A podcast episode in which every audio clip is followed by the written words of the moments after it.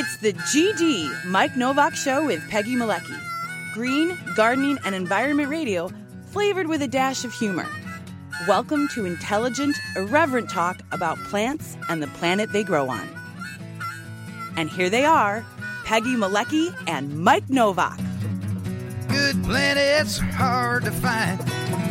Temperate zones and tropic climes. Welcome to the GD Mike Nowak Show with Peggy Malecki. Marcus de la Fleur is with us in the studio, and the last time you were on the show was back when I was at Progresso Radio. Uh, on the south side at Pulaski and 60th. Wow. Is where the studios were. That is a while ago. Yeah, that is a while. It was 2009 when Marcus was because I went and tracked it down the other day. Is it a record to be proud of? I don't know. no, we need to have you back more often. I've right. I've thought about you over the years because. You, you deal with the the issues that we talk about on the show all mm-hmm. the time. He's a, Marcus is a registered landscape architect um, and owns uh, the Chicago design and consulting firm De La Fleur LLC.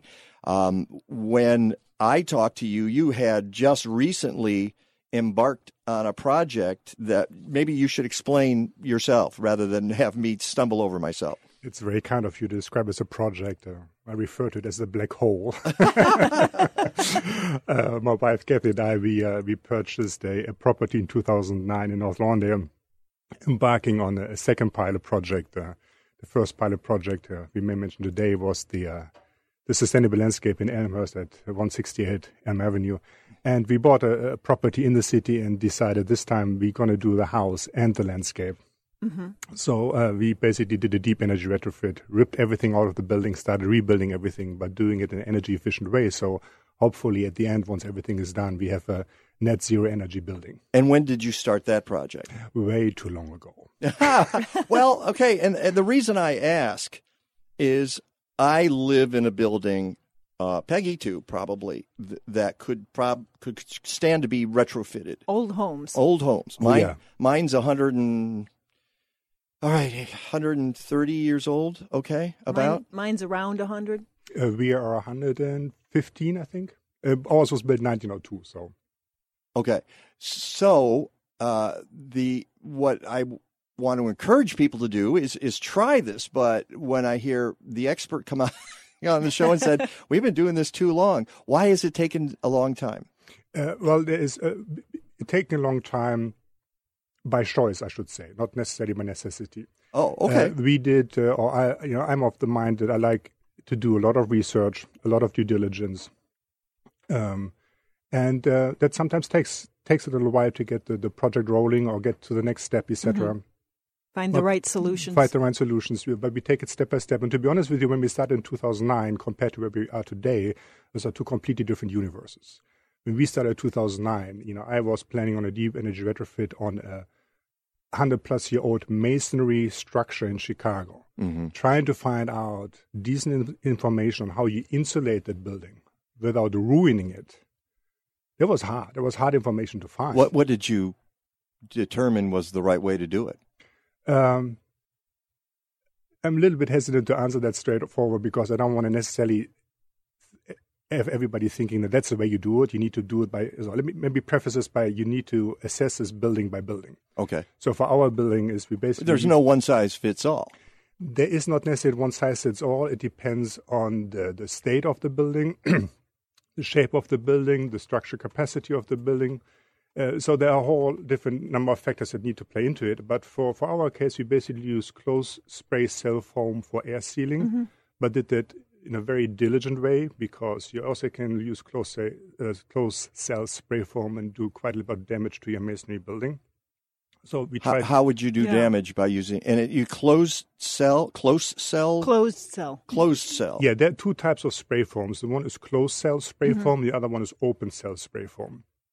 Uh, the closed cell spray foam has like a higher insul- insulation value, mm-hmm. is denser, is also significantly more expensive.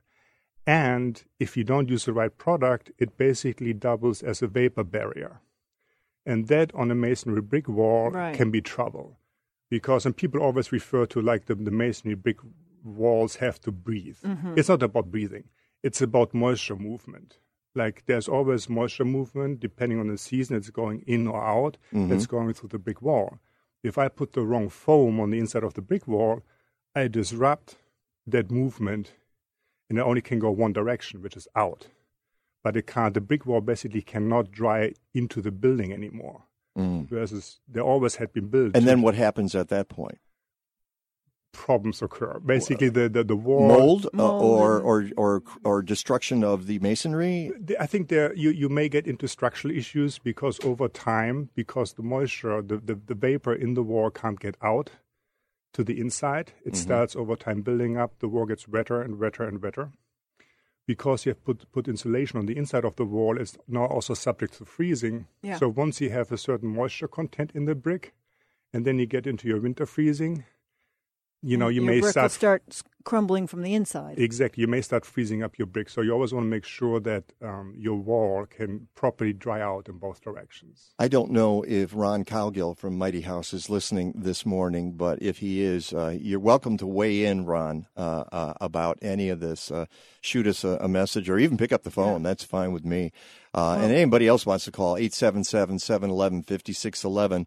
Uh, Are we still trying to give We're, away? s- we're, we're still looking for the fifth caller on the oak box. Okay, you know, and, and I think people are being smart. They know if they don't have a space, they shouldn't participate in the contest, and I appreciate that. We appreciate that. Uh, Marcus De La Fleur is in the studio with us.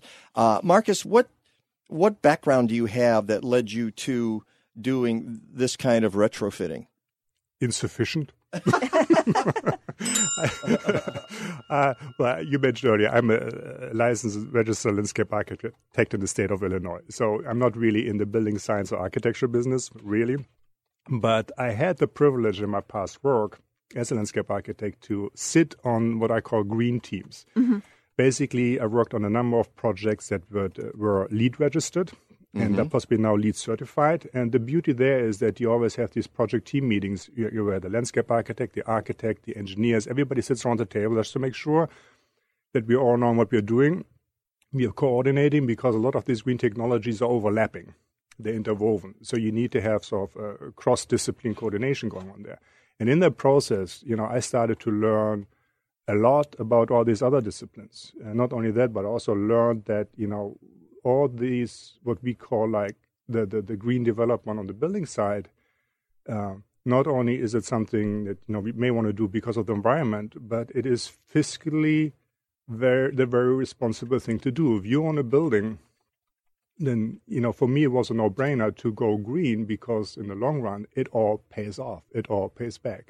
So hopefully, by the time my wife and I return the building, we won't be in a situation where we have to worry about uh, on how to pay our energy bills Yeah. because we basically don't have any.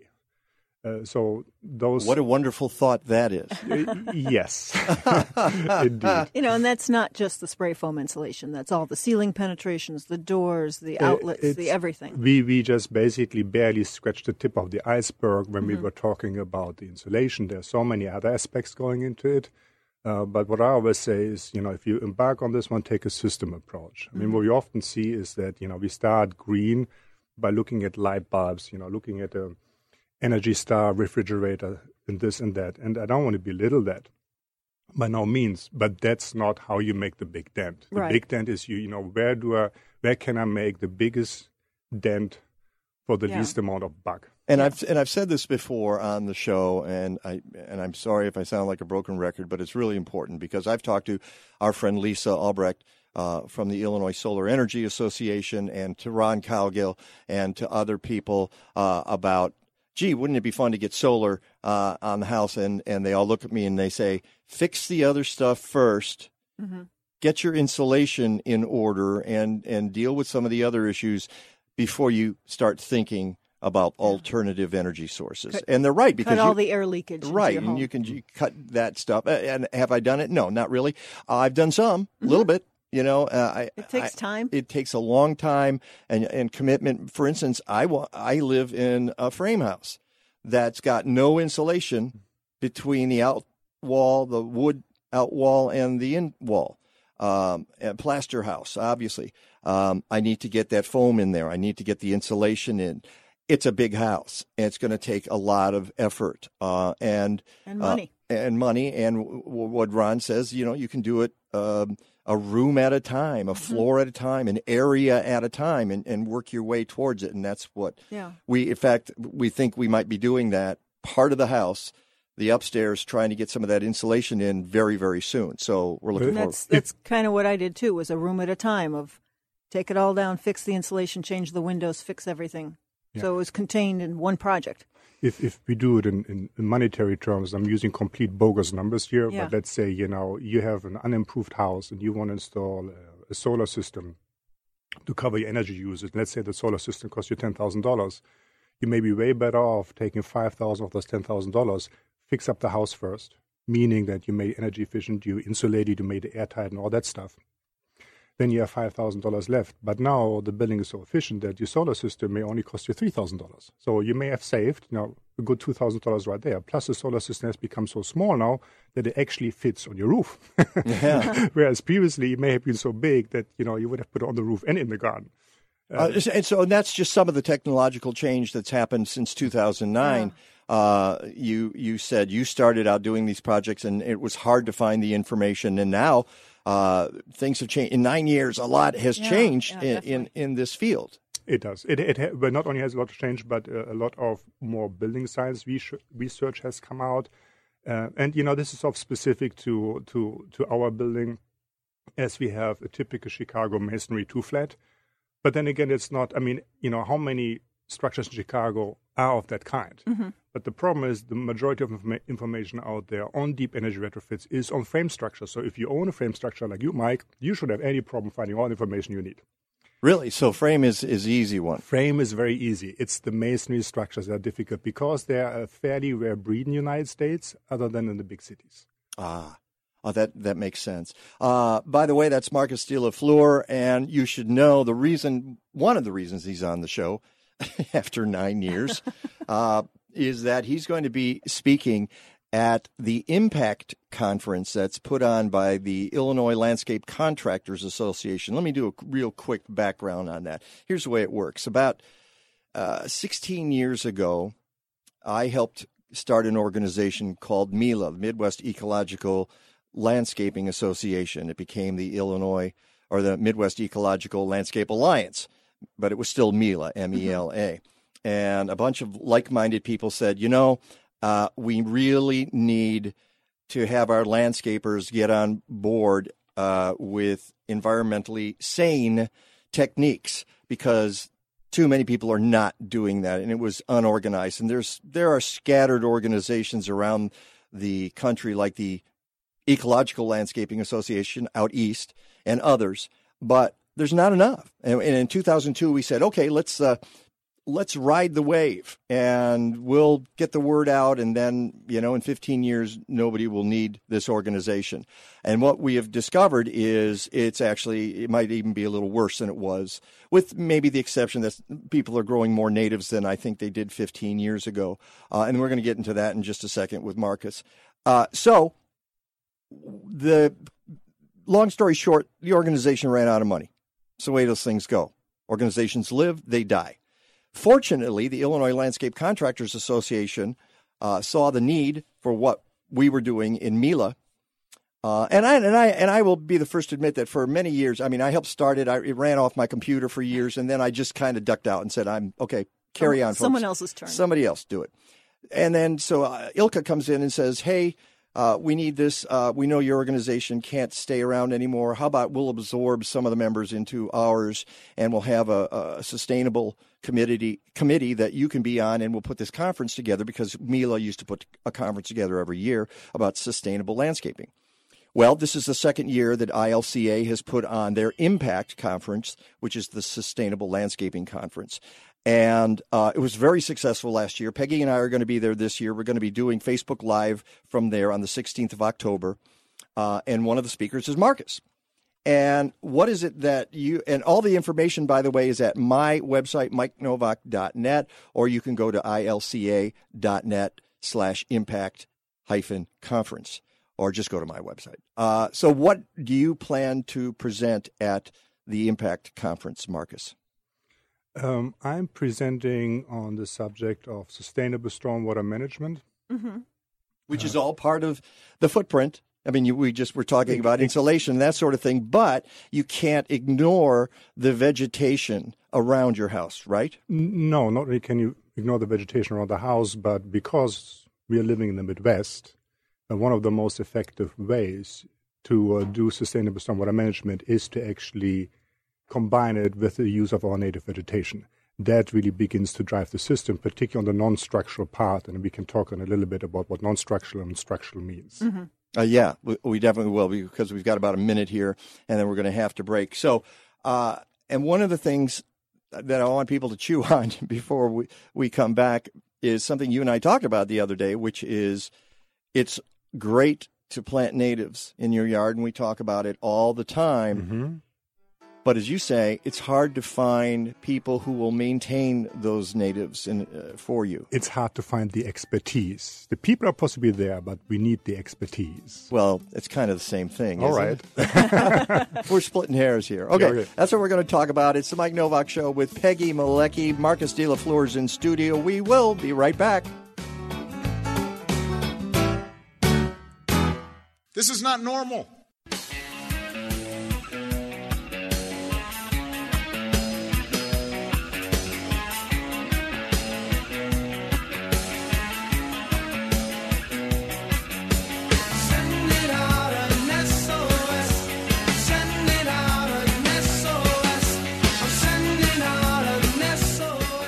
That's what we're doing here. We do it every Sunday morning on the Mike Nowak Show, uh, especially to those people looking for help with their gardens, looking for help with their homes. That's why we have Marcus De La Fleur here in the studio. We were talking about leaving the Benjamins behind, which is uh, part of the talk you're doing. Uh, would you care to explain that one more time to uh, the folks listening on the radio? Yeah, so my presentation is uh, is titled, uh, oh, help me out. What was the title again? Water in the Benjamin. Uh, actually, blue and green. water in the Benjamins. Blue and Green Water in the Benjamin. So, th- how the title came about is that we talked about a bit earlier that it's hard to find the expertise um, to actually maintain some of these native landscapes. Now, there are tons of landscape companies and landscape crews out there that, you know, maintain our status quo landscape. They know their job very well. They do very well on that one.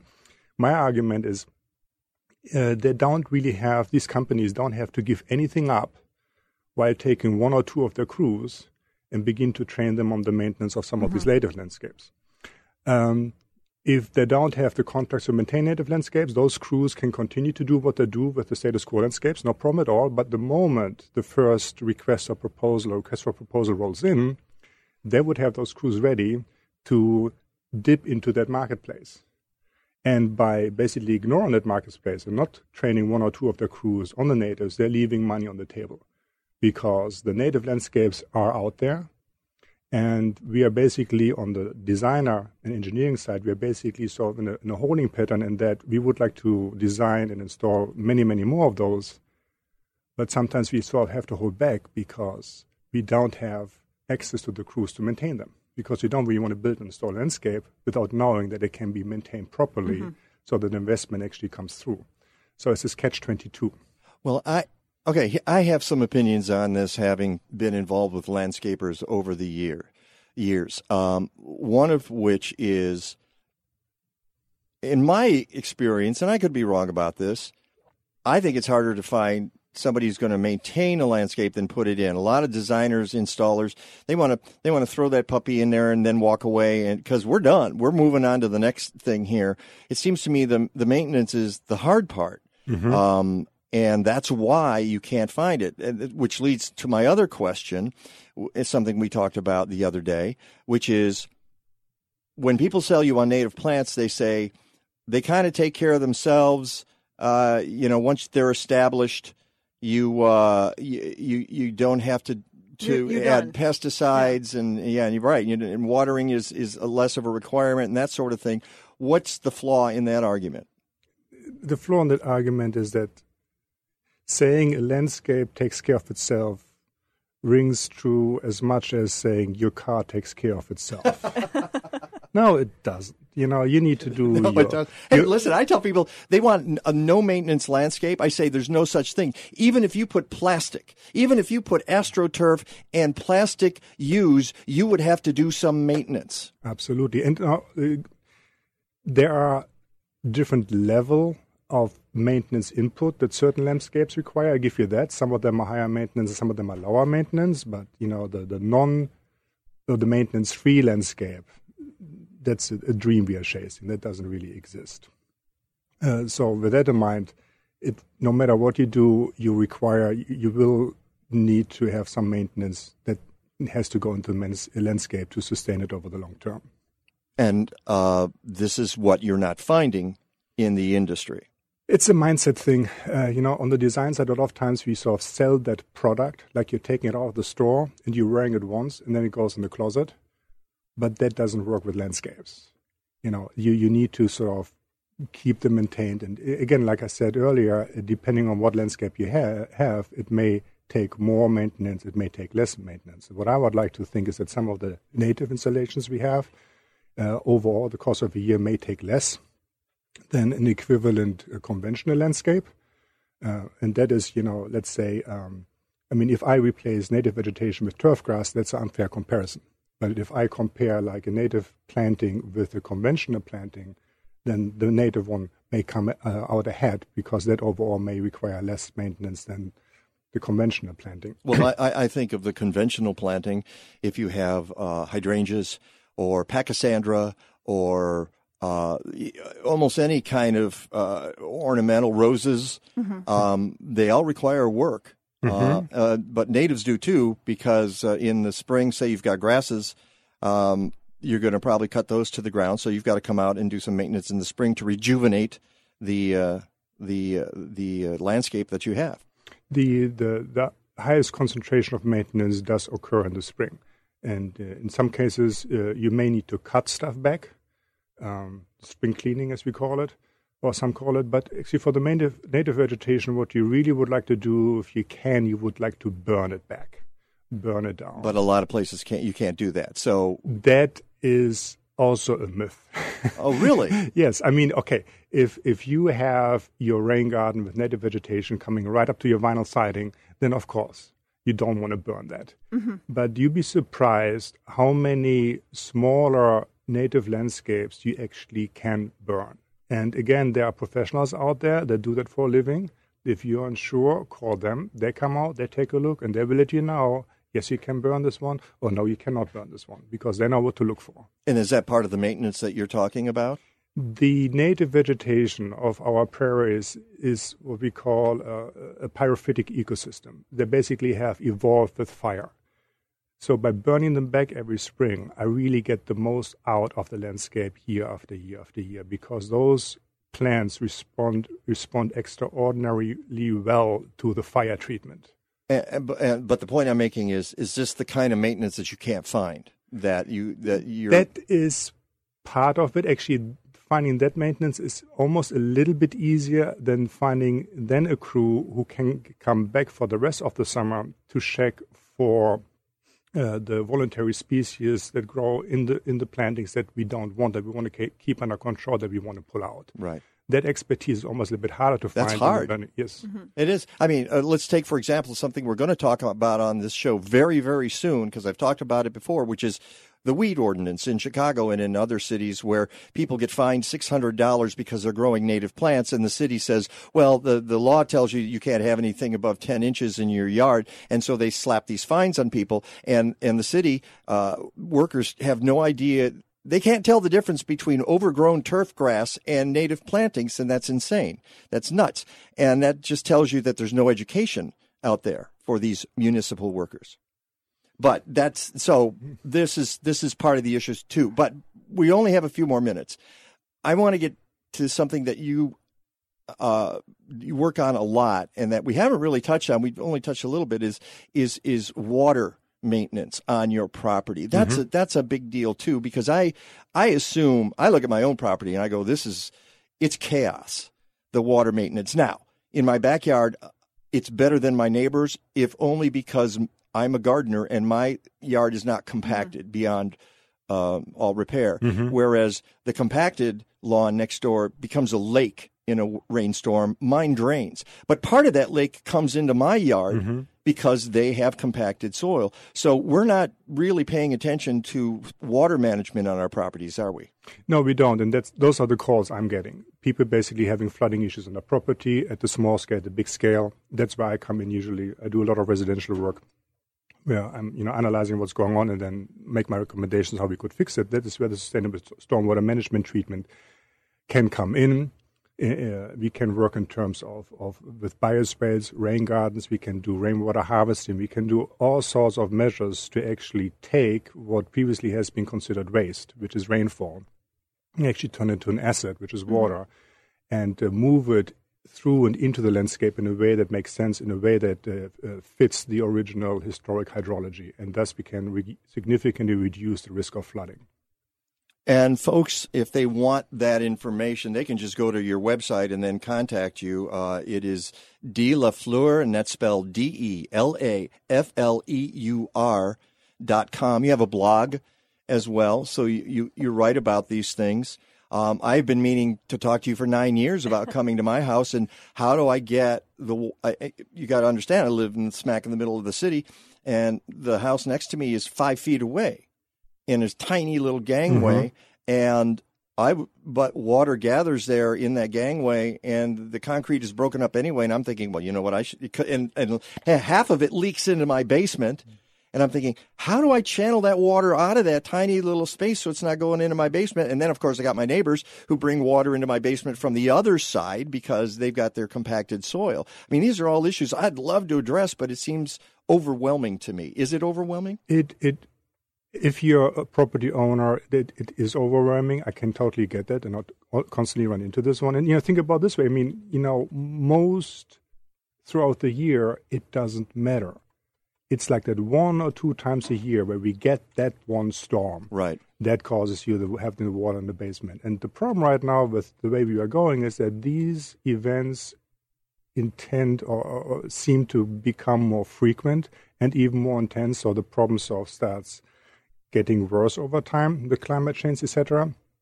Um, so we are trying we are trying to nip it in the bud by coming up with a solution to redirect the water in a more sustainable way and uh, prevent those items like you know having the water p- uh, pond in the gangway and then ending up in the basement. Right. What's this? Uh, we got a minute. What's the simplest thing people can do to start that process?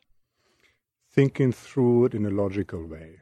Um, just thinking about the easy stuff, throwing a rain barrel under the downspout doesn't really make a dent. Think about where's the water coming from, how much is there, where's it going, and once you understand that process, then you can actually come up with a solution how to manage it. Wow, this is a guy who comes on the show. He says, "Here's the solution. Think about it. Do some research. Figure it out."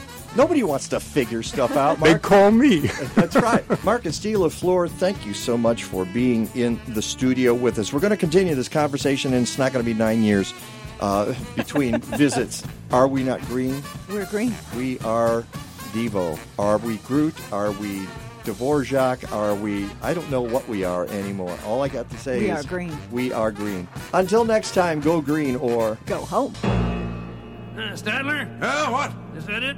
Yes, it's over. How'd you like it? I don't know. I slept through the whole thing. Well, you didn't miss much.